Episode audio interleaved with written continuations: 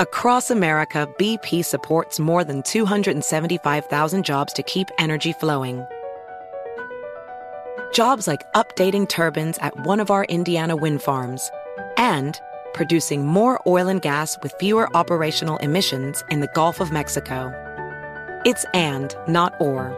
See what doing both means for energy nationwide at bp.com slash investing in America. Discover BetMGM, the betting app sports fans in the capital region turn to for nonstop action all winter long. Take the excitement of football, basketball, and hockey to the next level with same game parlays, exclusive signature bets, odds boost promos, and much more. Plus, now you can sign in, place bets, and manage your cash balance under the same BetMGM account in DC, Maryland, and Virginia. With the same username and password throughout the DMV, it's never been easier to play with the king of sportsbooks. Download the BetMGM app today. BetMGM is an authorized gaming partner of the NBA and an official sports betting partner of the NHL. BetMGM and GameSense remind you to play responsibly and offer resources to help you make appropriate choices. Please gamble responsibly. BetMGM.com for terms and conditions. Must be 21 years of age or older to wager. Washington, D.C. only. Please gamble responsibly. Gambling problem? Call 1 800 Gambler. With AT&T in-car Wi-Fi, stay connected wherever you go and transform your vehicle into a dependable Wi-Fi hotspot. Powering applications like real-time GPS and voice assistant, navigation becomes a breeze. Even on the practice field, AT&T in-car Wi-Fi keeps you connected while in proximity of your vehicle. Work, stream shows, or finish homework without missing a beat. See if you're eligible for a free trial at att.com slash in-car Wi-Fi. Don't let connectivity be a roadblock in your journey. Always pay careful attention to the road and don't drive distracted. Wi-Fi hotspot intended for passenger use when vehicle is in operation. Compatible device and vehicle required. So, Tim Sandefur, friend of the Armstrong and Getty show, uh, and um, an out and proud will talk to you about it for an hour if you ask him. Atheist retweeted this from a guy named Ron Lindsay, who uh, uh, is a philosopher, lawyer, atheist himself. This guy uh, wrote, Major drop in Bible reading in the U.S. And he quotes something that I'll read from in a second.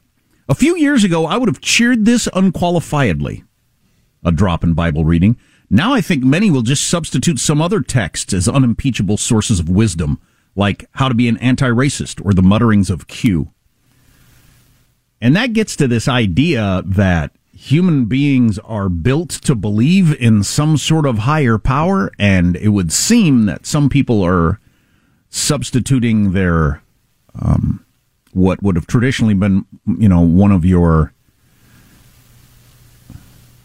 Muslim, Jewish, Christian gods, God, there's only one, um, uh, for some of these uh, climate change or anti racism or whatever the hell. That we're just, we're built to believe in some sort of cause like that, and people have adopted this stuff. And it's not going necessarily the direction a lot of atheists might have thought. I thought that was an interesting thing from a guy. I would have cheered this years ago. Now I think people are going to substitute crap for it. I congratulate him on his newly acquired wisdom to go with his obvious intelligence. Though they're different things. Yeah, he's referring to this American Bible Society survey that found an unprecedented drop in Bible reading. I would need to see several years of data before I'd be willing to believe that all of a sudden in one year, 15% less people are reading the Bible on a regular basis. I just find that hard to believe. Agreed, yeah. Um, and there's all kinds of outliers and stats on that. But it gets into the percentage of people that read the Bible on a regular basis. After reaching a high of 53% in 2014, the share of Bible users among the U.S. Uh, population has remained steady between 48% and 51%. I bring that up mostly to think would you gather from taking in all of mainstream media and our politics that half of Americans are regular Bible readers? Oh, absolutely not. Of course no. not. No, it's a weird little uh, cabal of 12% of us, maybe. Yeah, and a 10, you know, 10% of the weirdos in America do it, not half of Americans, or over half at various mm-hmm. times over the last decade. Now, this claims it's dropped in just the last year to like 38%. And again, I find a, a drop that large all of a sudden to be hard to imagine.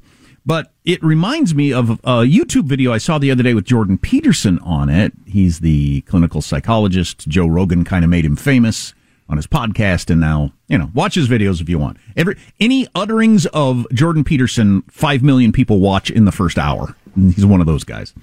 Mm-hmm. But he was talking about the way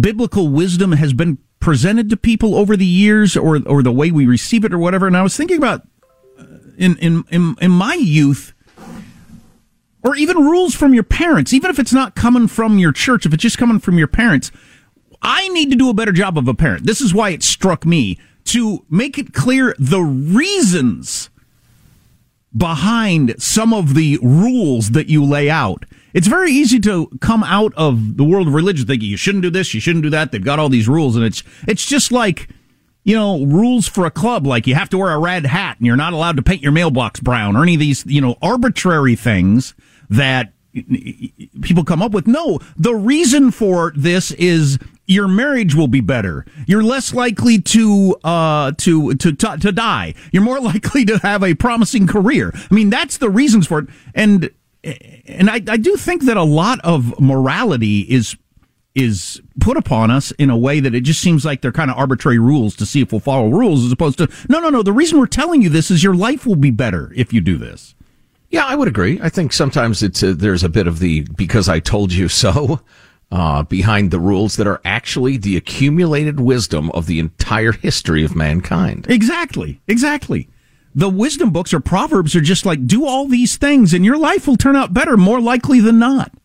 It's not, and, and, the lives of those around you as well. You know, for instance, the laws on marital morality and the rest of it have to do with your children to sure. a large extent. I know not every marriage produces children these days. But, but if you want to look at it, look at it as don't do it because it'll make God unhappy. Okay, you can, but it also will just make your life better if you don't cheat on your spouse. If you you know, if you're if you're if you're kind to people, if you uh, you know get a job and support yourself, all these different things.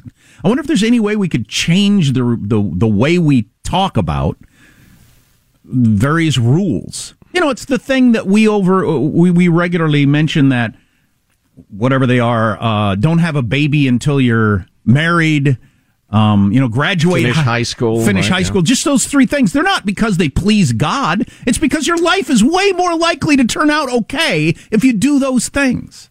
Mm-hmm. And there th- seems to be a real hesitation to do that sort of uh, explaining uh, in the modern world. I mean, shouldn't those rules about how to have a happy and non-miserable life be on everybody's lips all the time in America? You would think so. And yet they're not.